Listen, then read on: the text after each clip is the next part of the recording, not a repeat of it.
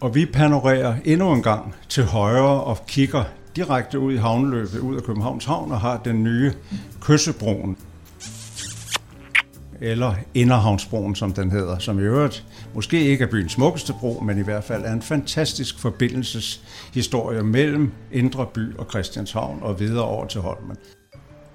Ser man til venstre for broen, så er der altid en rød vimpel på en lille grøn kalot, vi kan ane her. Det er på Navigatørernes hus på hjørnet af Nyhavn og Havnegade. Navigatørernes hus, som er et gult hus i øvrigt med karyatider, bare brystede nøgne damer, der sidder forneden og mangler lidt arm og lidt underkrop.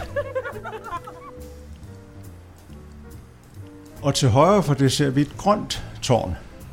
Et grønt kovertårn med et ur i på det gamle tolkammer fra 30'erne. I dag ejet af Claus Meier, der er noget restaurant og vist indimellem noget jazz.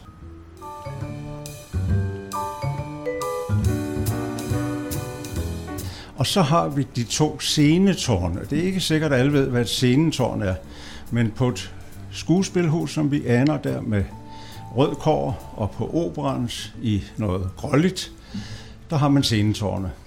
Og de er til kulisserne på scenen. På en scene skal kulisser gå op og ned, så de skal kunne hejses op. Vi har også lige set scenetårnet henne på Kongens Nytorv på, det, på gamle scene, altså på det oprindelige kongelige teater fra slutningen af 1800-tallet. Så det vi ser derude, det er altså navigatørernes hus, det er tolvkammeret, det er scenetårnet på skuespilhuset i Kår og til højre operan.